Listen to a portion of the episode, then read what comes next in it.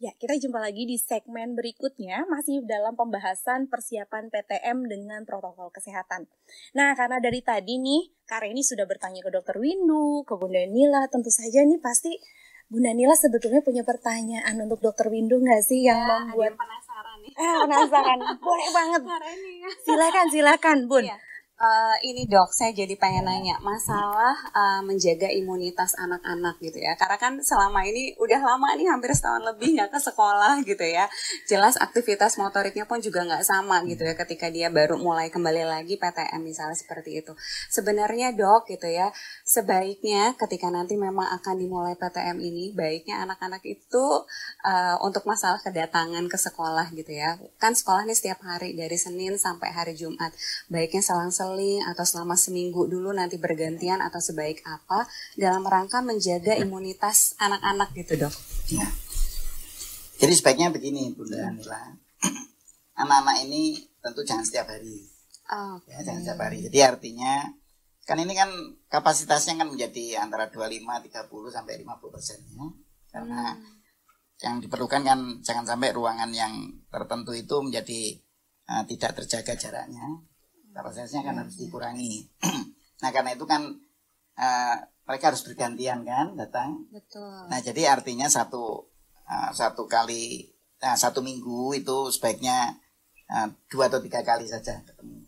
Oh. Ya nanti bergantian gitu. Mm -hmm. Ya jadi tiga hari atau dua hari dua hari gitu. Mm. Ya jadi bisa saja ter, misalnya dua hari itu hari ini dan besok dan libur dua hari ya dan seterusnya itu bisa dilakukan atau se uh, setiap apa namanya dua hari libur sehari ya hmm. itu terserah tapi jangan setiap hari gitu jadi jangan setiap hari betul nah hmm. untuk menjaga uh, ketahanan tubuh anak-anak sendiri ya, betul. ya itu kan soal pola makan iya. ya kemudian pola gerak di rumah hmm. ya kan dan secara psikologi juga gitu ya jadi jangan sampai anak-anak itu uh, stres. Stres ya, ya karena, karena mereka di rumah tidak yang biasanya apalagi anak-anak yang biasanya bergaul ya, kemudian tiba-tiba sendirian gitu kan. Iya, ya. ya. Nah, jadi ya tiga itu yang penting ya. Jadi artinya uh, pola makan, kemudian hmm. pola geraknya. Jadi ya di, anak-anak diajari apa namanya? olahraga. Hmm. Kemudian di sekolah, di sekolah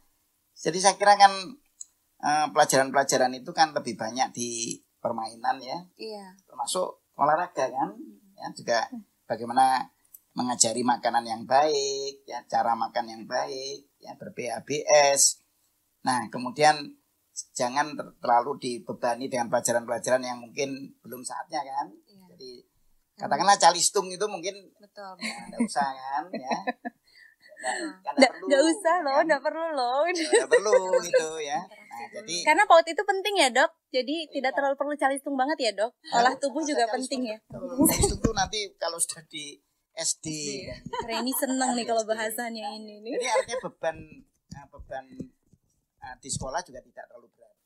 Hmm. Ya, hmm. makanya perlu uh, jadi hanya perlu satu jam atau dua jam aja maksimum dua jam, hmm. jangan lebih. Ya. Dan mungkin di di awal-awal apa namanya awal PTM terbatas itu cukup sejam saja lah. Sejam hmm. dalam sehari. Nah, gitu. oh. Berarti nanti dok, uh, maksudnya kalau misalnya udah PTM nih, saya jadi hmm. membayangkan gitu ya. Uh, ketika dia hmm. kembali uh, uh, selesai pembelajaran gitu ya, balik ke rumah, itu udah langsung otomatis langsung ganti baju, mandi dan segala oh, iya, iya. Itu prokes itu sampai betul. Jadi artinya kan ketika mulai berangkat di perjalanan di sekolah oh, kemudian kembali, kembali dan, rumah, kembali di rumah gitu.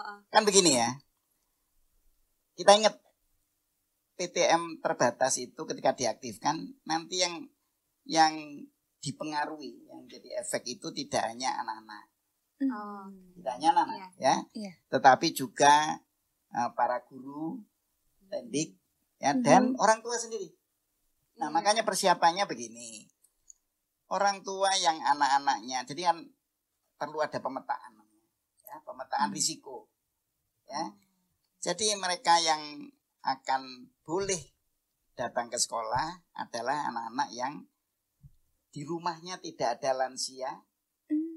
ya ya toh? Yeah. lansia yang yang jadi kalau ada lansia yang belum diimunisasi secara lengkap dua dosis Mhm. jangan dulu mereka pergi anak-anak itu. Oh, Ya. itu jadi penting juga ya, Dok ya. kenapa? Karena orang tua orang tua lansia itu kan berisiko tinggi untuk meninggal ketika tertular. Oh. Padahal anak-anak itu bisa menjadi penular. Hmm. Ya, jadi bisa saja meskipun protokol kesehatannya sudah di eh, patuhi dengan gitu, baik di sekolah, dia Hmm. mungkin masih tertular. Iya. Tertular oleh tendik, tertular oleh gurunya, tertular oleh sesama. Ini masih mungkin gitu ya, meskipun Hmm. kan kita tidak tahu bahwa kan itu prokes itu tidak 100% loh ya. Jee. Tidak 100% gitu ya. Jadi paling pol dia betul, kalau Dok. bagus banget ya Hmm. 90 sampai 95%. Jadi Itu yang 5% sudah bagus banget ya, Dok ya. Dan dia bisa membawa pen- uh, virusnya ke rumah. Oh. Kalau di rumah ada lansia yang belum uh, tervaksinasi Iya. dengan lengkap, itu bisa tertular dan mereka yang akan jadi korban. Hmm, ini jadi perhatian penting untuk sahabat GTK PAUD ya bahwa nanti guru berarti penting juga untuk eh, melakukan mitigasi resiko terhadap Ya, pemetaan dulu Eh, pemetaan penting. ya. Pemetaan resikonya. tentang gurunya, tentang tendiknya, tentang orang tua orang tua Mhm. mereka. Dicari tahu dulu bahwa satu rumah dengan lansia atau tidak, kemudian bagaimana kondisi rumah gitu ya, Dok. Betul. Jadi nggak main, wah udah dibuka nih PTM langsung aja gitu. Wah ini jadi pembelajaran penting nih Bunda Nila. Betul. Terima kasih loh pertanyaannya karena Kak ini juga eh, sebetulnya ingin mencari tahu juga nih kepada dokter dok ketika eh, teman-teman kita tidak melakukan prokes. Tadi kan dokter bilang sehebat-hebatnya saja masih ada resiko sekitar 10 sampai eh, 5 sampai 10 persen eh, pembawa anak-anak membawa atau melakukan penularan. Nah apa sih dok yang akan terjadi seandainya kadang kan karena ini mendengar beberapa sekolah ah pasti kita bisa kok melaksanakan PTM gitu. Nah resiko apa sih dok yang paling eh, mengkhawatirkan mungkin kalau kita tuh mengabaikan prokes ini dok? Jadi risiko tadi sekali lagi kan bukan hanya pada anak ya. Mhm. Sebenarnya anak itu relatif lebih aman daripada yang lain, yang pada umur yang lebih tua. Karena anak-anak ini imunitasnya kan lebih bagus. Ya, makanya untuk vaksinasi sendiri prioritasnya bukan pada anak-anak. Iya, betul. Hmm, Ya kan? betul, Prioritas betul, Dok. vaksinasi itu adalah pada lansia nomor satu. Lansia. Kemudian pada mereka yang punya komorbid. Dan di rumah anak-anak itu bisa aja ada mungkin mereka bukan lansia, tetapi punya komorbid meskipun lebih muda. Hmm. Dan mereka kan juga sangat berisiko toh kalau dia uh, tertular. Jadi anak-anak sendiri sebetulnya kalau dia tertular kan tadi yang kemungkinannya hanya 8% yang yang sampai sakit. Iya. Hanya 8%. Iya yang jadi tadi kan dokter sebutkan. betul. Angka bagi anak itu cukup besar, tapi Mhm. secara populasi itu kecil sebetulnya 8%. Hmm, betul betul Ya. betul dok. Tapi mereka ini bisa menulari orang yang lebih dewasa. Ya, jadi ketika dia tertular di sekolah, mungkin mereka Mhm. nggak apa-apa. Ya, nggak apa-apa meskipun positif, tanpa Baik. gejala nggak apa-apa. Baik baik. Sehat. Luar Artinya biasa. sehat dalam arti dia tidak punya gejala gitu, Mhm. meskipun positif. Tapi nanti orang tua atau mereka atau kakaknya atau omnya yang di rumah kalau ya atau orang tuanya sendiri yang Mhm. punya komorbid, Mhm. nah itu yang bisa menjadi korban karena tertular oleh anak ini. Anak. Makanya betul-betul prokes itu harus harus Dilaksanakan. betul-betul 100% dilakukan. Wah, Meskipun biasa. 100% dilakukan itu tidak menghasilkan 0% risiko loh ya. Ah betul Ya, karena masih ada resiko. Apalagi kalau kita tidak patuh. Nah jadi Risikonya makin membesar. sahabat GTK karena PAUD itu penting harus melakukan prokes 100% berusaha. Begitu ya dok ya? Betul. Nah dok, eh, tentu saja ini teman-teman menunggu-nunggu nih atau sahabat GTK PAUD itu menunggu apa sih dok kemudian yang harus dipersiapkan sekolah nih khususnya eh, supaya nanti PTM itu minimalis resikonya bisa lebih eh, apa ya terjaga begitu dok.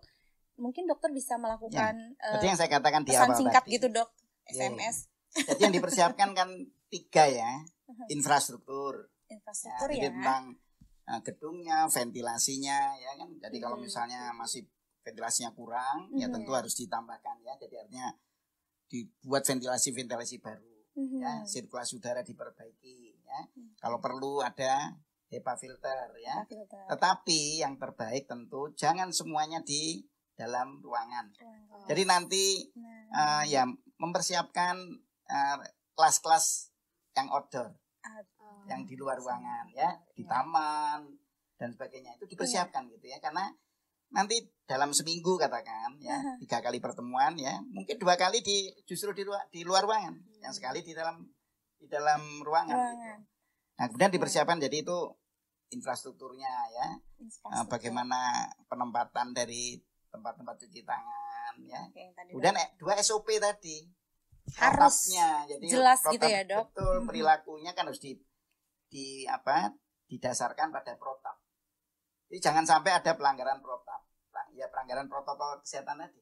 Hmm. Ya, jadi nanti kalau ada ya pengelola sekolah yang melanggar ya tentu dikasih sanksi ya dikasih sanksi oleh kementerian kah lo- oleh dinas kesehatan Iya, dinas pendidikan, pendidikan. setempat ya harus ada sanksi bahwa mereka mela- melalaikan protokol kesehatan yang seharusnya dilakukan ya. Nah, terkhusus Kemudian bagi anak usia peralatan dini ya. Dok ya. peralatan Mhm. ya nah, termasuk bahan-bahan ya semacam tadi hand sanitizer, Hand sanitizer. ya disinfektan Termogan penting juga kah, Dok? oh iya gitu jadi Mhm. setiap anak yang masuk guru yang masuk tendik harus betul-betul tidak ada gejala demam ya Hmm. meskipun loh ya Hmm. demam itu kan tidak selalu terjadi pada orang dengan covid 19 19. ya karena banyak yang OTG loh ya. Iya, orang tanpa sama sekali tidak ada gejala termasuk demam padahal dia positif Jadi itu hanya salah satu saja cara, tapi tidak berarti mereka yang dinyatakan tidak demam itu berarti tidak Bebas dari, tidak, eh, eh, tidak COVID gitu ya, positif Dok. gitu.